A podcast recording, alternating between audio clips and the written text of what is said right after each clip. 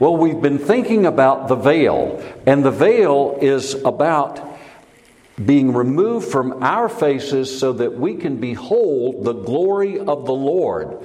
And where do we behold that glory? We behold that glory in God's written word as He allows us to see things we would never see before. Because there's a veil over the eyes of other people. They can't see.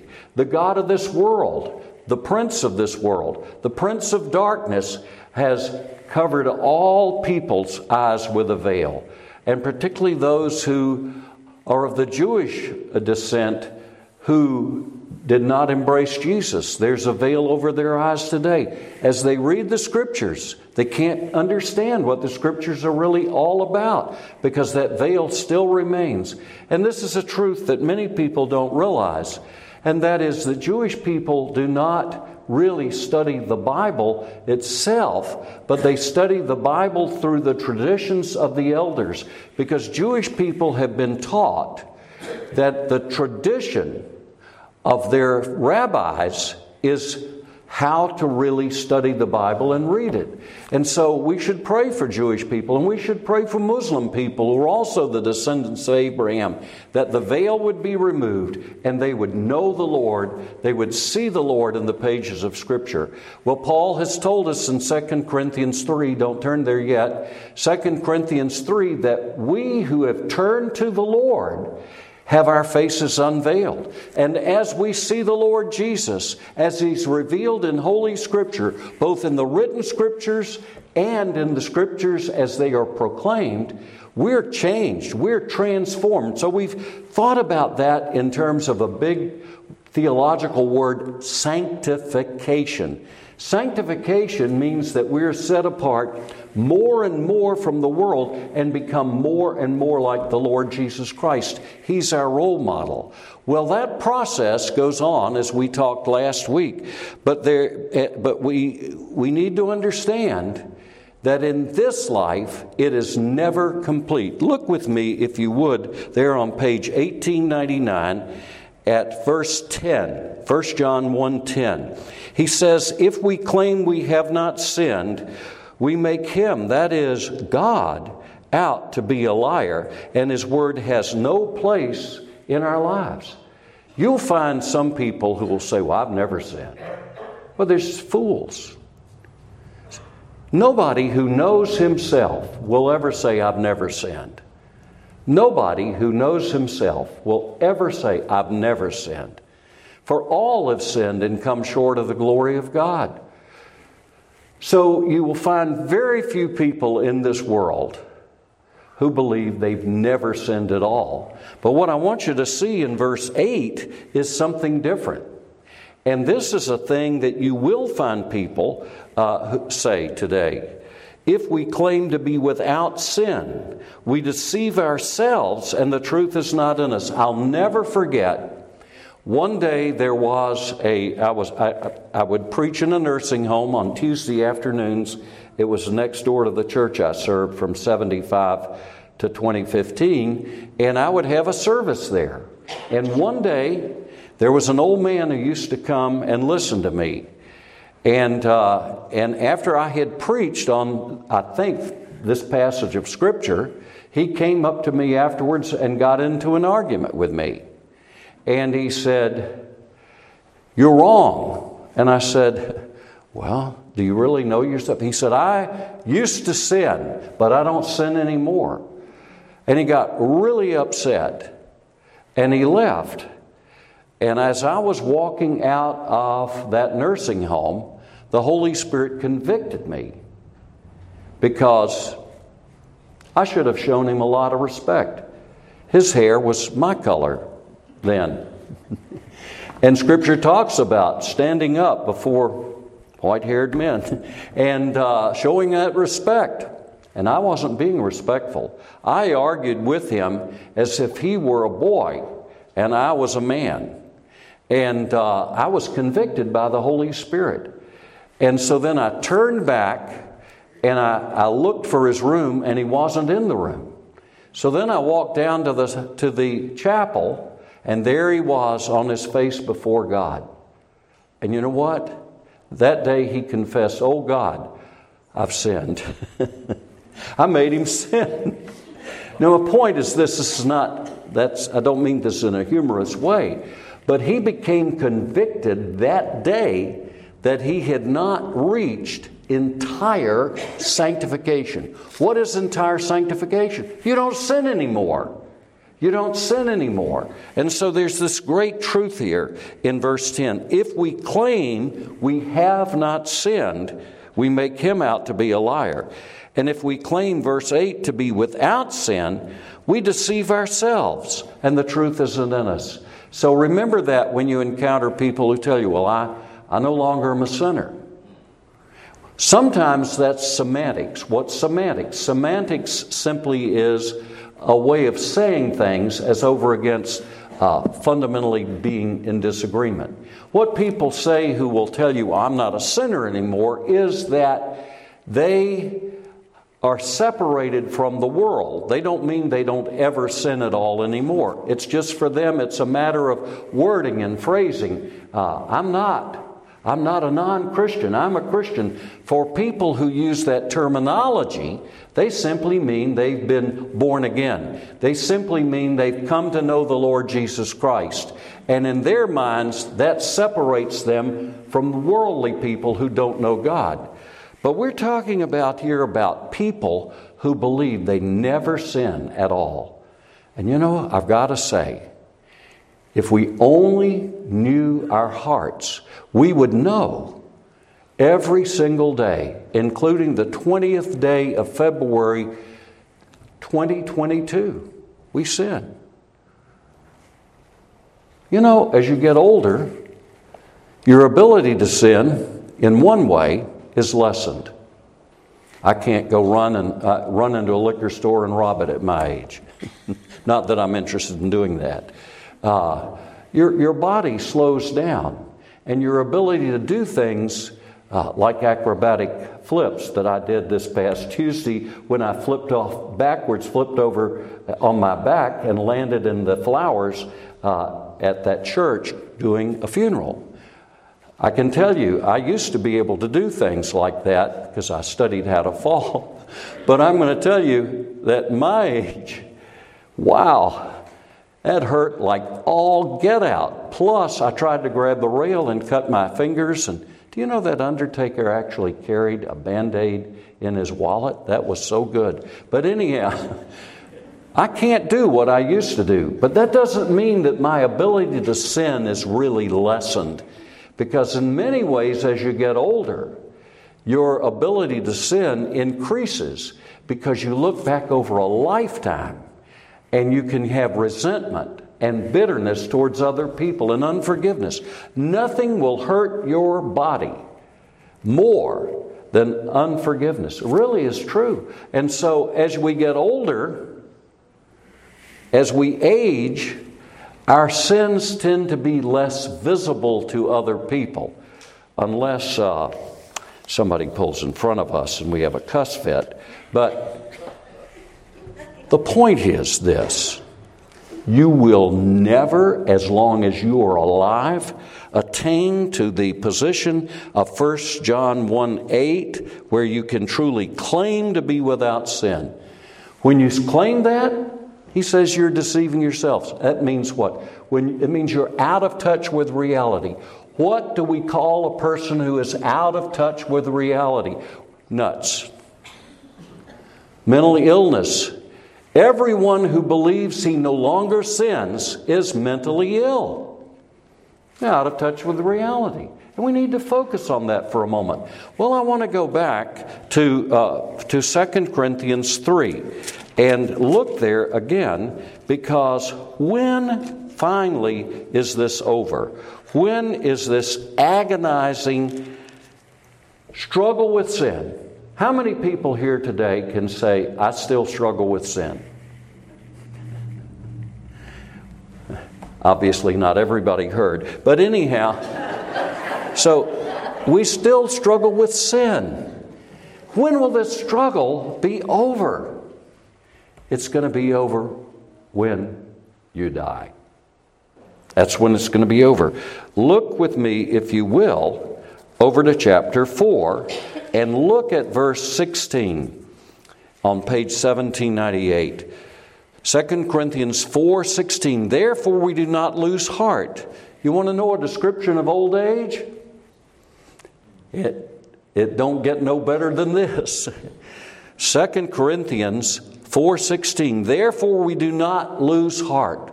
This is a Christian's experience, a born again person's experience, the experience of somebody that truly knows and loves the Lord Jesus Christ. And he says, Therefore, we do not lose heart. Though outwardly we are wasting away. Boy, can I say that's true after landing in those flowers at that funeral. Wow. Outwardly we are wasting away, yet inwardly we are being renewed day by day. Isn't that interesting? Day by day, we experience an inner renewal. The paradox is this as the old flesh experiences decay and destruction and an inability to heal itself as it once had, he says that the inner person is being renewed day by day. Have you ever thought about it? Can you say to God, praise God for heart disease, praise God for cancer, praise God for aches and pains? You know, it was hard for me uh, when I got up, and it took two people to lift me up, including the uh, grandson of the lady who had died, because his grandfather said, If you ever need to get up, said, that boy over there, big old boy in a light blue shirt, he said he can do it. And I had to call one of the men, please get that grandson over here. It took two of them to lift me up. And boy, was I perturbed. But you know, God enabled me to win the hearts of all these strangers, because that church almost never has anybody much in it. It's actually normally a smaller attendance than what we see here. But the church was packed out. And it's actually a bigger auditorium than we have. It was packed because of all the relatives. And you know, had I not taken that fall, I would not have been able to establish rapport with those people as I stood up to lead the first song. It was amazing. And you know what I was able to do then, that night, uh, with Advil? I was able to say, Thank you, Jesus. When you can thank Jesus for your aches and pains and your troubles and the storms of life. Something happens in those storms, and God sweetens the storms. God sweetens the pain. God gives you a compensating joy. I was say I was able to say that night, Tuesday night, before I fell asleep in El Dorado, Arkansas. Thank you for that experience, Lord, because I was unable to reach people through being a fool. Far better than if I'd stood up there as this big, pompous uh, know it all. The inner man is being renewed day by day. That's what happens. Now, notice what happens when our focus is on the Lord Jesus. Remember, we all, with unveiled face, beholding the, the, the glory of the Lord as in a mirror, are being transformed into that same glory, even by the Lord the Spirit. And notice what he says in verse 17 I want to be at this point every day of my life. The point of 2 Corinthians 4:17. For our light and momentary troubles are achieving for us an eternal weight of glory that far outweighs them all, he says. Now, what does he mean there? It means when Jesus is the focus of your life and my life. Is Jesus 100% always, every day, day in and day out, the focus of my life, every moment of my life? Of course not. If I stood up here and told you that, I'd be a liar. Jesus is not every moment of the day my focus. But to the degree that Jesus is the focus of my life, to the degree that Jesus is the focus of my life, it changes how I look at life. It changes the troubles I'm having. It changes financial trouble. It changes aches and pains. It changes the reality that I know I'm not going to live forever and that it's moving along more quickly than I want it to. It changes all that. And so, what it does is, it causes us to look at the worst trouble that we can possibly have in this life in this perspective light and momentary. I want to tell you if you could go to hell right now for two minutes, you know, because I was able to be a buffoon falling backwards into the flowers, I was able to preach probably the strongest hellfire and damnation sermon I've ever done in a funeral. But if you could go to hell for a minute and come back, you know what you'd say about anything in this life? I don't care if you're living in excruciating pain. I don't care if, if you're suffering like the Lord Jesus Christ under a Roman cat o' nine tails and being crucified. I don't care what it is. The perspective of having gone to hell and having come back here, you're going to say, This is only a moment. Hell is eternal. You'd say, This is light.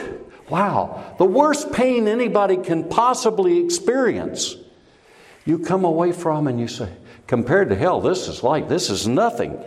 And then he says, So we fix our eyes not on what is seen, but on what is unseen. For what is seen is temporary.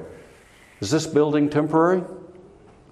If we get into a shooting war with the Russians and a nuclear bomb sets off, you'll see how temporary this building is. All that we have in this life, in this world, can be gone in a moment. Do you know that during the Cuban Missile Crisis, there was a Russian or a Soviet submarine commander on board the submarine? And according to Soviet doctrine, that is uh, military doctrine, the captain of the submarine and the political officer both agreed it was time to launch a nuclear missile because of what was being done to them with depth charges. But there was a commander on board that submarine who countermanded their orders and said, No, we'll surface. I wonder what I wonder what that Ukrainian Nikita Khrushchev did. You know that Nikita Khrushchev was a Ukrainian? What did he do to that man? But I'm going to tell you, had that, com- had that com- fleet commander not been on board that submarine, we wouldn't be here today. Because military installations all over, including Texarkana, we would have been gone in a puff of smoke. Wow, came that close to nuclear war, and someone disobeyed the standard doctrine of the Soviet Union. Look around you earthquakes, you know, the San Andreas fault, wow, the whole thing could fall. You know what happened in the, in the 19th century? When the Mississippi River uh, uh, flew, uh, went back up north because of a giant earthquake? You know, listen, dear ones, you look around and you say, This is substantial. It isn't really substantial. What's substantial is the unseen, the eternal.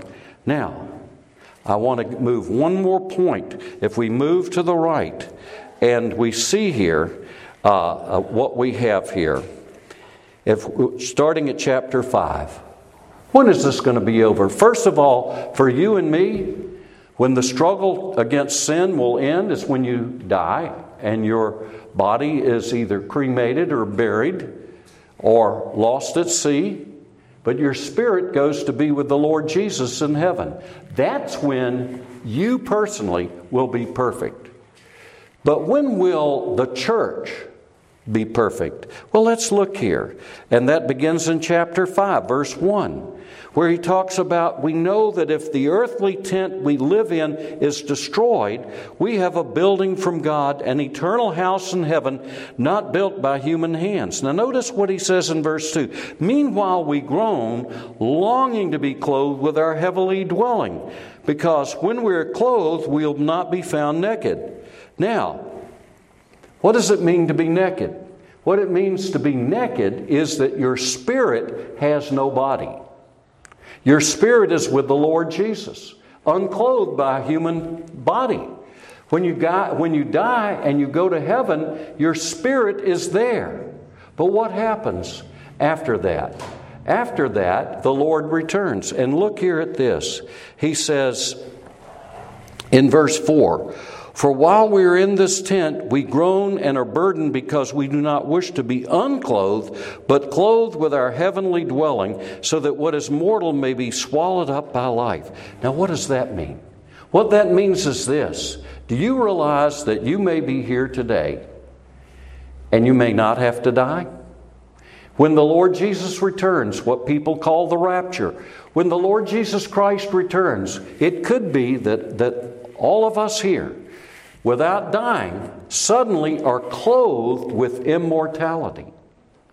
What does that mean? It means that which is mortal, our fleshly bodies, will be clothed with the immortal, with that divine supernatural body, just like the Lord Jesus' body. You know, Jesus could go through walls with his resurrected body, but was a real resurrected body. He ate broiled fish, he ate bread, he let Thomas come. He said, Thomas, put your hand in the side where the spear went. And then he said, Put your fingers here in the nail prints in my hands. His body was real, but it could do amazing things. One day you're going to have a body just like that when Jesus returns, and it could be today that your mortal body will put on immortality, and so that you won't be naked, you'll be clothed upon. And so, what Paul is longing is to see the dead in Christ rise in resurrected bodies, just like the Lord Jesus' body,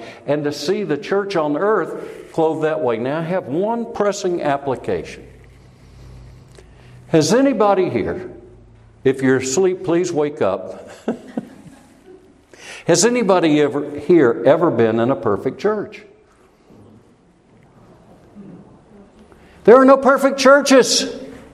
You know why there are no perfect churches? Because there are no perfect human beings. And you know what happens with folks? There are many people that I've encountered over the years since I first began preaching in 1965 that are trying to find that perfect church. Every single solitary church is a compromise. And if you think I can find a church where there's no compromise, you're going back to 1 John 1 8, because that's a picture of the church. So, what do you do with that? I'm going to say what I do with that is this I love this church. I'm so glad that God gave me an opportunity to preach at this church. Is this a perfect church? Absolutely not. If I could change everything in this church, what would I start with? I'm not going there. This is a very imperfect church. And over the years of being in different denominations as a minister and observing things that those denominations did, the first denomination I was ordained in had sinful vows you had to take. They were a branch of Presbyterians. And one day I was listening to a sermon on a cassette tape in 1974, and the Holy Spirit convicted me that I had sinned when I took that ordination vow and I sat down and typed out a letter to my presbytery and told them I'd sinned. You know what happened? I became a janitor in the Methodist church. But then God called me to pastor the church in Alexandria. But the point is, when I went there, I discovered things that weren't right too. But I wasn't required to sin. Now, I'm going to say this Never be in a situation where you are required to sin. That goes for churches, it goes for institutions, it goes for everything. But, dear ones, compromising in the sense of can't we all get along? Focusing on what matters most. This is vital. This is essential. This is important. All this other stuff is peripheral. I'm telling you, in 2022, you're not going to find a perfect church unless the trumpet sounds and the archangel shouts and the dead in Christ rise and we who are alive are covered are clothed with immortality and caught up to meet the Lord in the air. May we pray. Lord, I pray that you would bless this message that it would powerfully impact all of us because every single person here at one time or another, probably every single day of our lives, struggles with feeling discontented wanting something we don't have, dreaming of, of a better church, a better home, a better car, a better spouse, better parents, better children, Lord, all of the better things. We all struggle. Would you grant us Holy Ghost contentment, Holy Ghost joy, living in an imperfect world, worshiping in an imperfect church, in an imperfect denomination? For Jesus' sake, amen.